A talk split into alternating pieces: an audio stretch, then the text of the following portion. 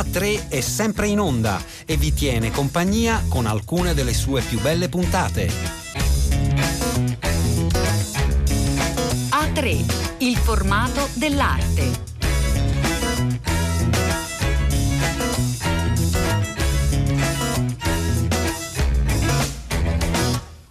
Bentornati, buongiorno all'ascolto di A3. Oggi abbiamo con noi l'artista dell'anno eh, di Radio 3 che è Mimmo eh, Paladino. Riascoltiamo insieme le sue parole. Vi ricordo eh, nostro, la nostra consuetudine di scegliere un artista e seguirlo per tutto l'anno, seguirlo eh, con, eh, nei suoi eventi, nelle sue manifestazioni, nelle sue eh, mostre insieme a Mimmo Paladino, tra i più importanti autori eh, del Novecento, protagonista della transavanguardia, uno dei movimenti eh, più celebrati anche all'estero dell'arte italiana. Mimmo eh, Paladino, eh, oggi comincerei a raccontare facendo un flashback, tornando proprio agli esordi in un'Italia del Sud. Mimmo Paladino.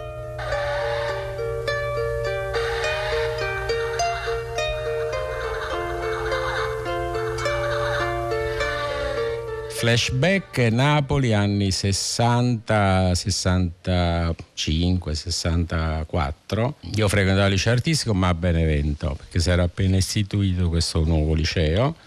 Però grazie a mio zio Salvatore, pittore, compagno di strada di quelle avanguardie napoletane, abbastanza interessanti che non erano solo legate alla città ma avevano continui riferimenti anche con una idea anche dell'arte che eh, spaziava dalla poesia visiva a certe esperienze di un'arte ludica era appena uscita opera aperta di Umberto Eco e soprattutto grazie a quel luogo che era la libreria Guida, che era un luogo di accoglienza per questi intellettuali italiani di quel momento. Insomma, io li ho ho seguito non capendo nulla Sanguinetti, Umberto Eco, Dorfles, quindi a 15-16 anni. Insomma. Una libreria leggendaria quella. Leggendaria, sì, purtroppo chiusa da poco, però era un luogo e un centro di, come è sempre stato, come dire, l'idea che una libreria fosse anche centro delle arti, quindi non solo vendeva i libri, ma era soprattutto un luogo dove venivano invitati gli intellettuali, gli artisti che in quel momento erano veramente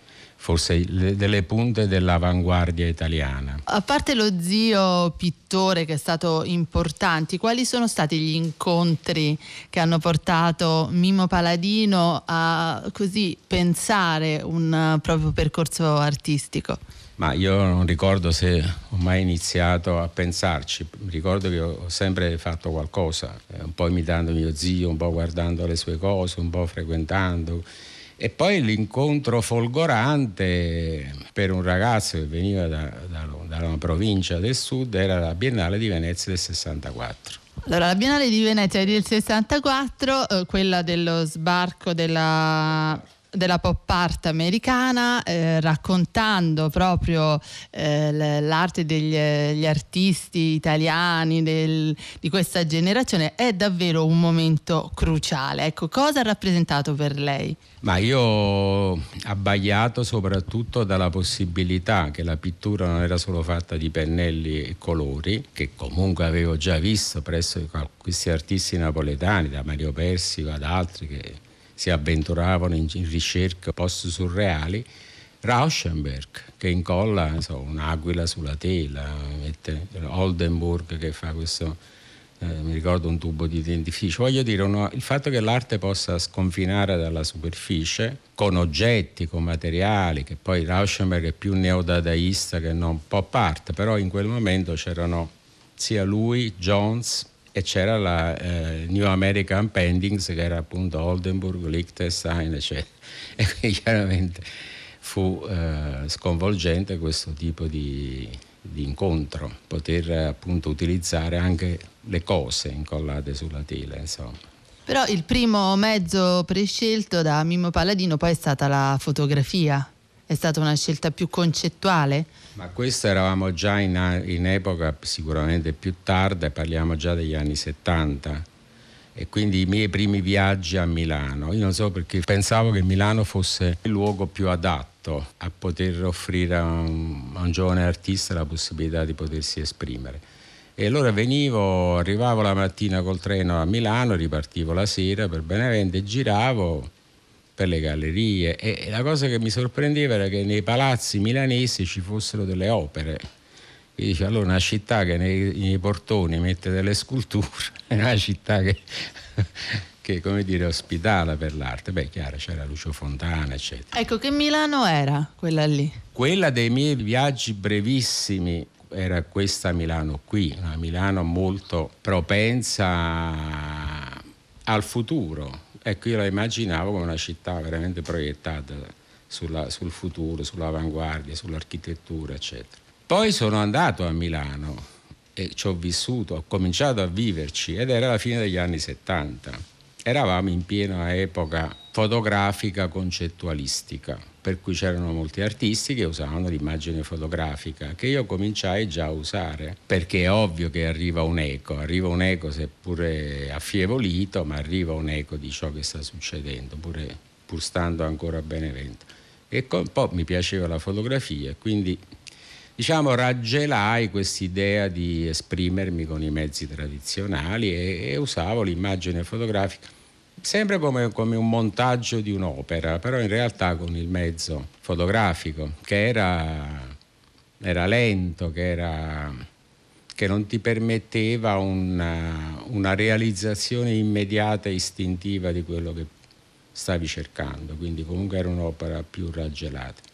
Quindi stiamo nell'anno degli anni di piombo di Milano, dove veramente il grigio, la nebbia ancora c'era, il concettualismo per sé era imperante, le gallerie si svuotavano da opere, ma e, e, sai, insomma era un'atmosfera abbastanza tetra ma stimolante Chissà perché in questo grigio, in questo azzeramento, c'era una qualcosa che come se stesse per esplodere e poter diventare un'altra cosa. Era questa sensazione. Eh, in effetti poi è successo. In effetti poi, poi è capitato, ma in realtà non lo so, gli artisti se seguono delle strane comete oppure sono fortunati alcuni, insomma. Ecco perché poi eh, dopo questa vague di concettuale si è sentito proprio nell'aria un bisogno invece di tornare alla tela, ai pennelli, appunto alla pittura. Ah, si è sentito, non so quanti l'hanno sentito. Vero è che io di tutta la cosiddetta poi chiamata transavanguardia frequentavo forse Nicola De Maria che essendo a Torino ed essendo di origine campana, io lo incontravo anche d'estate lui andava dai nonni in campagna, si sentiva una necessità, una insofferenza direi di più, perché il luogo di riferimento di questi artisti fotografici concettuali era la galleria di Incapin, una galleria molto sofisticata, molto povera, molto all'avanguardia, molto sperimentale, dove chiaramente io come altri portavo le mie opere. E lui poi alla fine fece anche una mostra che si chiamava Campo 10 con alcuni artisti del momento e altri che includevano me e Clemente, Greta e De Maria, che entrambi tutti usavamo questa immagine fotografica. E il signor Ingapine una volta portava un'immagine che era a colore, dice no per carità, in bianco e nero, insomma, vabbè. quindi era una forma anche di terrorismo bonario ovviamente, ma cioè, il clima era quello, insomma.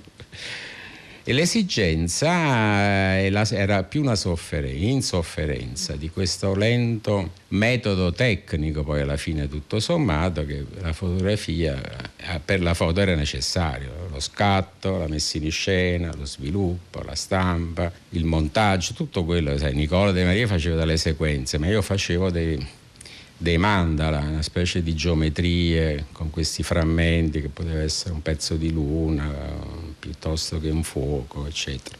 Con quelle opere feci già una mostra alla galleria all'epoca si chiamava 2000 di Bologna. Detto questo, ero ancora a Benevento, quindi non mi ero ancora trasferito, quindi negli anni 77. Dissi, ma io mi compro una tela dal coloraio 50-70, un po' di pannelli ce l'avevo, mi ricompro i colori a olio e faccio un'opera che si chiama Silenzioso e mi ritiro a dipingere un quadro E dipinsi niente, una cosa che in quel momento, mentre dipingevo, era un'immagine, una figura in uno spazio molto matissiano, molto colorato. E capita che proprio il nostro pistoletto vede una cosa che avevo fatto a Napoli da Lucia Mele e mi dice ma ti segnala Giorgio Persano. E mi segnalò a Giorgio Persano che aveva una bella galleria a Torino io porto questa tela unica in un unico spazio grande, però penso cioè, ma faccio pure una cosa sul muro perché sennò mi sembra disegnare anche delle cose sul muro ed era lo spazio dell'arte povera. E quindi questo fatto a me un po' mi inorgogliva, un po' mi incuriosiva e un po' suscitò una, un interesse furibondo da parte di Mario Merz che mi tenne fino alle tre di notte a bofonchiare, a complimentarsi, ma a bofonchiare di più su questa cosa del quadro dipinto, eccetera, eccetera. Però fu un bel successo questo fatto che un artista come Merz fosse così urtato in maniera... Si sentiva sfidato. Ma non lo so, ma certo che fu per me un complimento, insomma, anche se la discussione andò fino a notti inoltrate. Ecco, interessante in questo passaggio dalla fotografia alla pittura, che proprio per descrivere il eh, processo fotografico, Mimmo Paladino parla di processo lento, di lentezza, quando in realtà si pensa sempre alla fotografia come allo scatto veloce rispetto alla lentezza della pittura.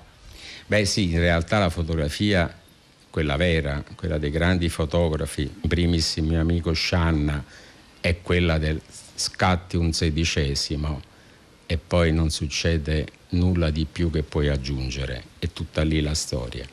La mia era una fotografia che usava semplicemente uno strumento per fare pittura, e chiamiamola ancora pittura, ma a quell'epoca era comunque per me ancora un quadro, quello che io mettevo sul muro, insomma. Quindi era già un quadro. Anche se molti artisti a quell'epoca, insomma, uno dei, di quelli più famosi in quel momento era Zaza, che la fotografia la usava molto come mezzo, ma soprattutto come linguaggio pittorico, direi. No? Ecco, da questa prima incursione nei territori dell'arte povera a Torino, poi comunque è nato invece un movimento vero e proprio, la cosiddetta transavanguardia, così inventata, definita da Achille Bonito Oliva. Com'è andata dalla sua prospettiva, Mimmo Paladino? Ma è andata così come uh, un mio ricorso storico così a memoria era che era avvenuto qualcosa e lo diceva pure lei prima, che si riprende questa idea della pittura. In realtà successe, io per conto mio facendo questo quadro, credo che parallelamente successe qualcosa di analogo con Sandro Chia, che era anche lui un artista che veniva da un'area concettuale, forse Clemente. Insomma, questa idea eh, immediatamente serpeggiò e diventò un'idea cominciamo a capire che forse anche altrove succedeva la stessa cosa, anche in modo diverso. E, e, e l'interesse, diciamo, fattivo per mostre e quant'altro arrivò dall'estero. Pur avendo io esposto con Toselli, quindi chiaramente già in Italia c'era un minimo di interesse. Ma dall'estero, insomma, cominciare da Paul Menz, dal Museo di, dello Stedelijk, da Jean-Christophe Ammana di Basilea, lui fece il famoso viaggio, un po' come quello viaggio in Italia di Goethe, insomma, di, alla scoperta di questo che aveva sentito dire. E quindi fece un piccolo tour segnalando alcuni artisti italiani che incontrò. Di questi artisti in realtà erano sette, i soliti, cinque più altri due, che erano Luigi Ontani e mi pare Data Fiore e facemmo questa mostra dell'arte italiana al Museo di Basilea. Da lì Achille, che ovviamente è un cuor veloce e una mente abbastanza attenta, pensò che stava succedendo qualcosa veramente di concreto per l'arte italiana. E scrisse e fece credo una mostra, non ricordo se la prima era la Murre Aureliana o giù di lì. E poi la, la famosa mostra transavanguardia italiana credo che avvenne più o meno in quegli anni, Hanno, ah no ci fu aperto 80 della Biennale. Ecco, un'altra biennale, per, tanto per dare dei puntelli, eh, del 1980 che cambia davvero lo scenario, un po' come nel 64 c'era stato lo sbarco famoso della pop art.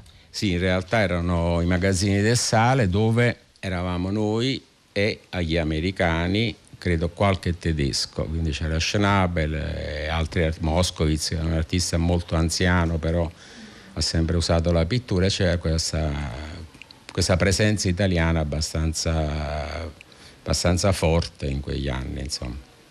Ecco, cosa avevate in comune con eh, gli altri, i restanti quattro eh, della transavanguardia? Cioè, eh, a parte il desiderio di tornare appunto a dipingere? Ma c'era soprattutto l'idea di poter liberarsi di qualunque schema formalmente ideologico e utilizzare anche mezzi assolutamente desueti rispetto a tutti gli anni che ci avevano preceduti nelle esperienze artistiche. Mosaico, il bronzo, che era qualcosa di innominabile qualche anno prima. Quindi tutto questo diventò una forma di totale libertà. C'è da dire che io nel 79 feci un viaggio a New York e, in, e lì c'era una gallerista italo-americana, Nino Sei, che eh, apprezzava, eh, intelligentissima e capiva molto bene ciò che stava succedendo mi invitò a fare una mostra. Nel frattempo mi aveva anche invitato a fare una mostra Marian Goodman, che aveva visto una mia mostra in Olanda. E, e mi disse, dai, vieni a vedere, ci sono anche degli americani, cioè, vieni a vedere giù nel mio scandinato, c'è un quadro enorme di Julian Schnabel con i piatti, poi c'era David Sal, e poi c'è uno che si chiama Samo, che fra poco vedrai. Insomma, era un po' quello il clima. Insomma. Ed era Basquiat. Era Basquiat, certo. Ecco, in, in, questo clima spesso si parla, soprattutto per gli italiani, forse proprio per la storia dell'arte che vi ha preceduti, eh, di recupero appunto di una, da una prospettiva o da un'altra, dipende appunto dalla, dall'artista in questione, di una storia, storia più locale, storia più universale, ma di una, di una storia dell'arte. Nel suo caso è così? No, io credo che non mi sono mai avvalso di questa idea facendo un, un lavoro. Prima, il primo quadro era pensando a Matisse per questa libertà cromatica e finì lì e né avevo mai intenzione di dover continuare a dipingere dei quadri, insomma. C'è da dire che comunque la mia formazione era non solo quella delle avanguardie napoletane estremamente libere, cioè, ma anche quella dell'arte che mi aveva preceduto l'installazione, lo spazio, perché per me lo spazio era sempre un fatto, lo è tuttora, fondamentale rispetto all'opera.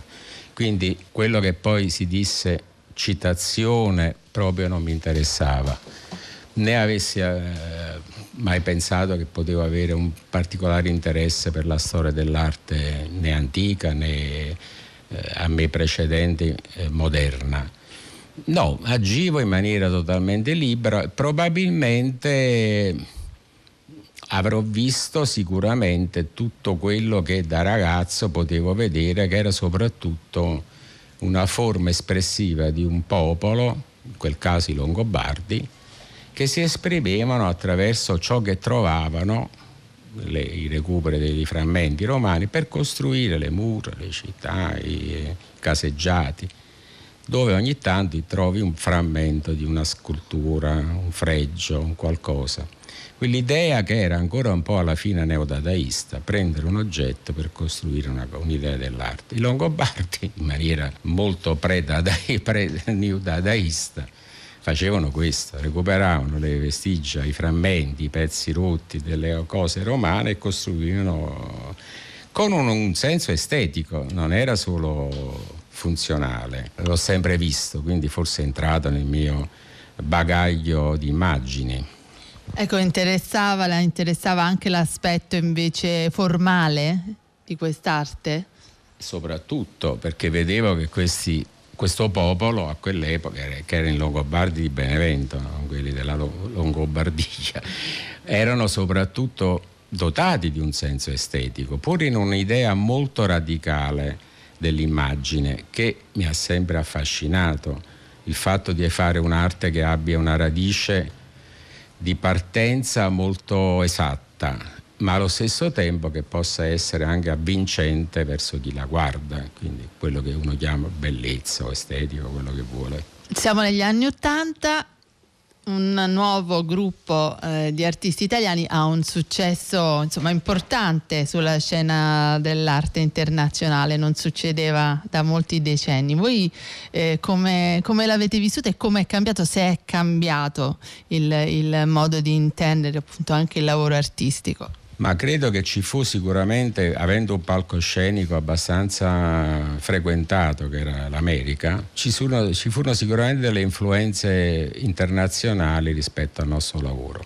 In Germania vengono riguardati dei pittori che poi avevano sempre fatto quello, Baselitz aveva sempre dipinto, Kiefer pure veniva dalla pittura, non è che avesse fatto altre cose, o altri artisti, poi nacquero dei nuovi artisti tedeschi, credo che erano i nuovi selvaggi, insomma, sai, queste etichette così.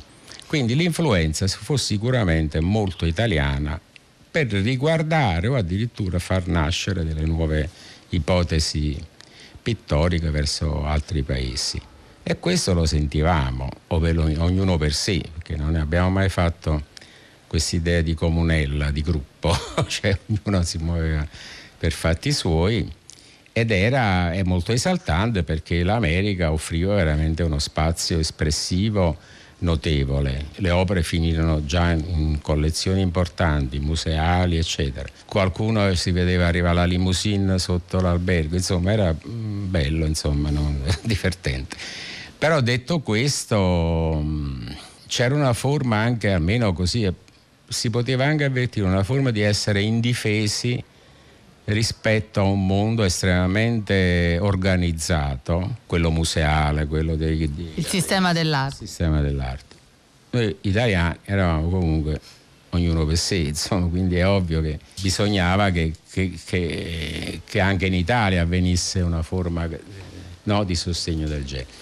Ma a prescindere da questo era sì, una, una pallida sensazione, poi il resto era molto anche abbastanza applaudito, per cui va raccontato perché in effetti non è qualcosa che capita tanto di frequente. Sì, però ripeto, tutto questo avviene in una sequenza di fatti così ravvicinati, così rapidi, così poco organizzati, per cui, che dire, c'era sì, ma non neanche tanto stupore, come se si fosse una consapevolezza forte di ciò che si stava facendo, che aveva un senso non solo per noi, insomma, è un senso anche per gente che non del nostro paese o della nostra lingua, della nostra cultura, insomma. Ecco, guardarlo dall'esterno, anche immaginarlo un po' questo gruppo di artisti della transavanguardia Chia, Cucchi, Clemente De Maria e naturalmente Paladino li si immagina molto vicini, eh, comunque appunto accomunati non soltanto da un'idea critica o da un momento storico, ma anche da un dialogo particolare. Era così o no? No, se c'era dialogo non era un dialogo vero né un dialogo concreto, era un, una forma di anche orgoglio, diciamola pure, insomma, di dire, beh, insomma, ho dei compagni di strada che come me e, e come italiani riusciamo a imporci rispetto a un sistema dell'arte molto complesso molto difficile, insomma.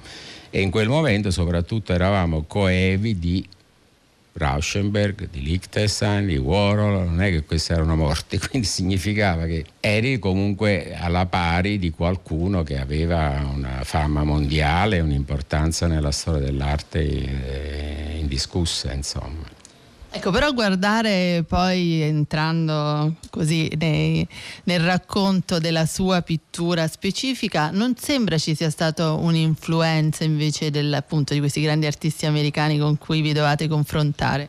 No, l'influenza fu all'epoca quando visi la pop art da ragazzo e chiaramente questa storia di avere uno spazio diverso sulla quale esprimersi in modo diverso era quello.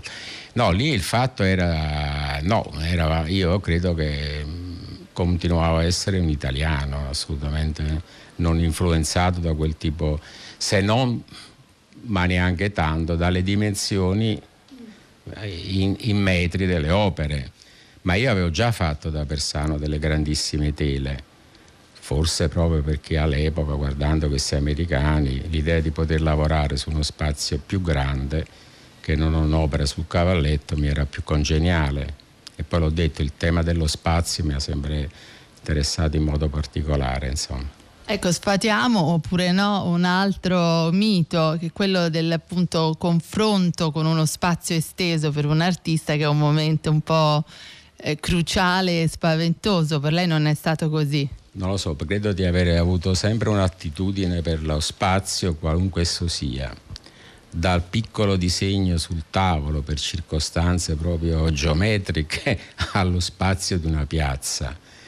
Ma l'ho sempre immaginato forse come da radici longobarde, come qualcosa da conquistare con una forma.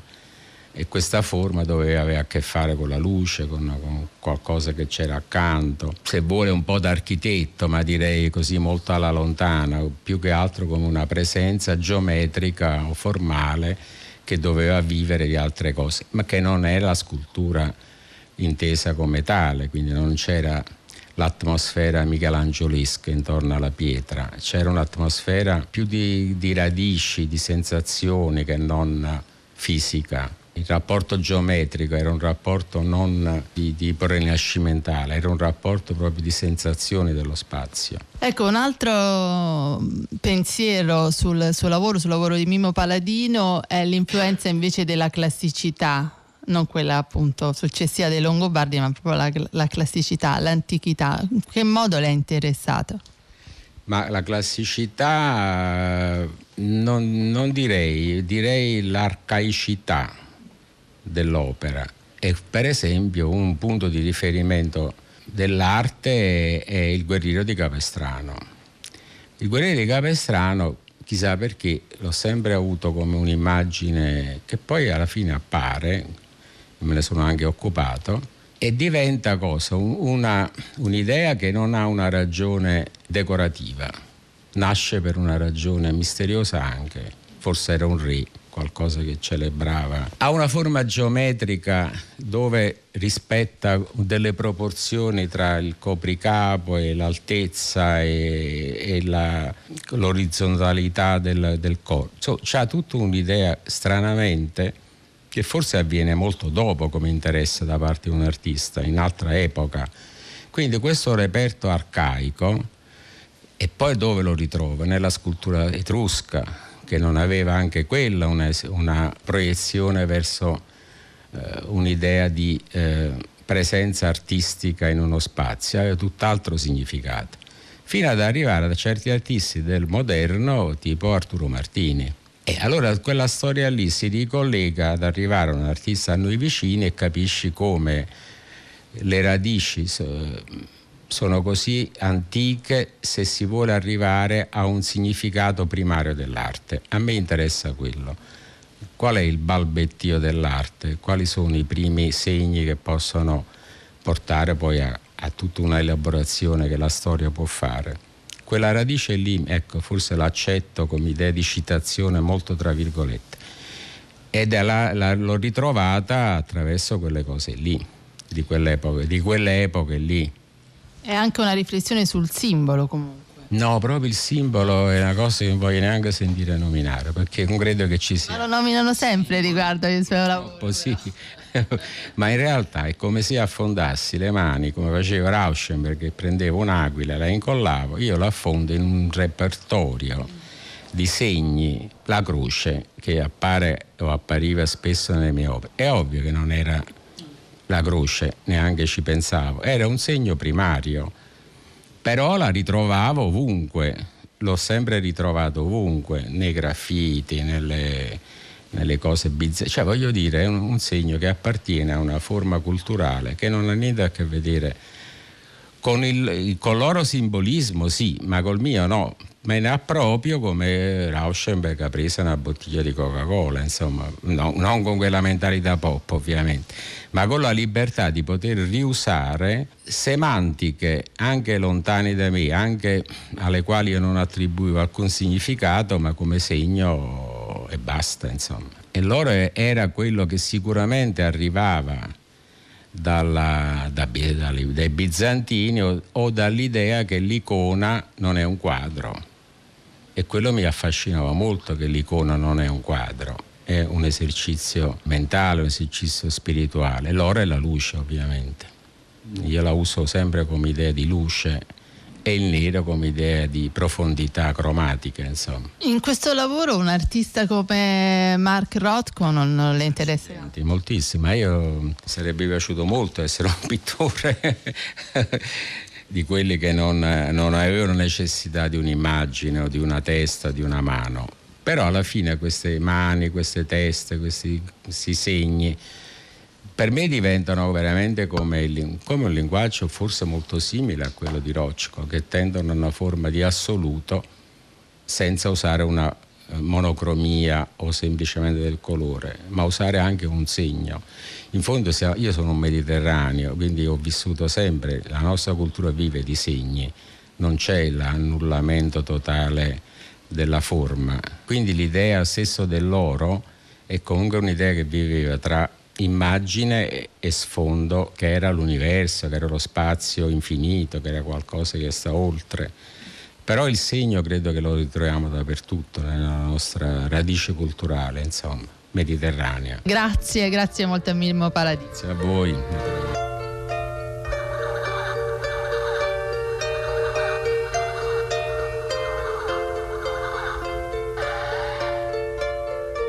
E a questo punto noi vi salutiamo, vi ringraziamo per essere stati con noi, lo fa innanzitutto Cettina Flaccavento che cura a tre ed Elena del Drago al microfono. Buon proseguimento d'ascolto con i programmi di Radio 3 e noi ci risentiamo il prossimo sabato.